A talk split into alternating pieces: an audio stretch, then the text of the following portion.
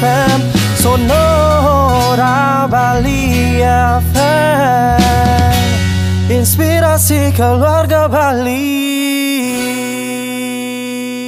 Saya Gede Marena untuk Berita Sonora. Insentif Desa Adat naik jadi Rp2,5 juta sebulan.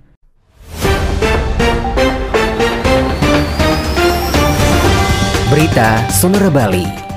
Follow sosial media kami, Twitter, Instagram @sonorabali.fm, Facebook fanpage Sonora Bali 98,9 FM. Subscribe YouTube channel Sonora Bali Official. Website sonorabali.com.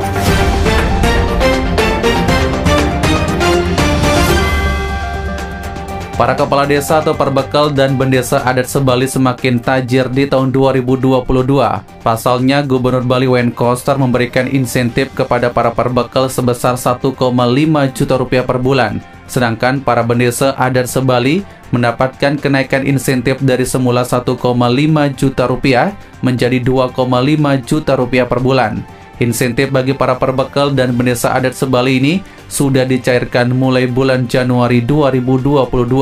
Pencairan insentif para parbekal sebesar Rp1,5 juta dan bendesa adat sebesar Rp2,5 juta per bulan ini diumumkan oleh Gubernur Bali Wayan Koster di Bale Gajah, Rumah Jabatan Gubernur Bali, Kompleks Jaya Sabha, Denpasar. Hadir mendampingi Gubernur Koster yakni Bendesa Agung Majelis Desa Adat atau MDA Provinsi Bali Ida Panglingsir Agung Putra Sukahet, Kepala Dinas Pemajuan Masyarakat Adat Provinsi Bali I Gusti Agung Ketut Kartika Jaya Saputra, Ketua Forum Parbekal Provinsi Bali I Gede Pawana, dan jajaran pengurus MDA Provinsi Bali.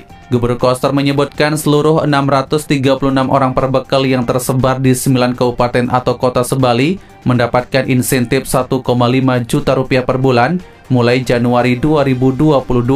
Dan diungkapkan bahwa total anggaran yang dikucurkan untuk membayar insentif para parbekal di seluruh Bali selama 1 tahun mencapai Rp11,4 miliar yang diambilkan dari APBD Semesta Berencana Provinsi Bali anggaran tahun 2022. Sedangkan insentif untuk para bendesa adat ini diberikan kepada 1.493 orang bendesa adat yang tersebar di 57 kecamatan pada 9 kabupaten atau kota se-Bali. Untuk tahun 2022 ini, insentif para bendesa adat dinaikkan sebesar Rp1 juta hingga menjadi Rp2,5 juta dari semula hanya Rp1,5 juta per bulan di tahun sebelumnya.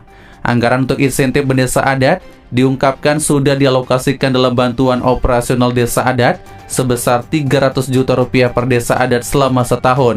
Dana ini juga diambilkan dari APBD Semesta Berencana Provinsi Bali tahun anggaran 2022.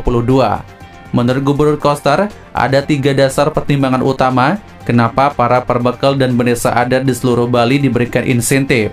Pertama, dalam sistem pemerintahan daerah di Bali, desa dan desa adat merupakan struktur pemerintahan terendah yang menjadi lembaga pelaksana kebijakan Pemprov Bali di tingkat desa dan desa adat. Kedua, parbekal dan bendesa adat merupakan pemimpin pemerintahan di wilayahnya untuk melaksanakan kebijakan, program, dan juga kegiatan Pemprov Bali yang berskala desa dan desa adat. Ketiga, keberhasilan pencapaian kinerja pembangunan Pemprov Bali sebagian diantaranya sangat ditentukan oleh adanya komitmen, kemampuan, partisipasi, dan juga tanggung jawab para parbekal dan bendesa adat dalam memimpin pembangunan.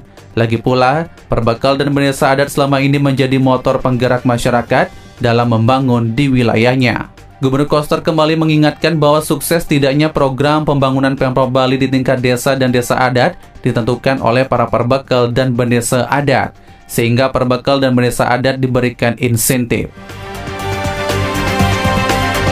Demikian Berita Sonora Bali.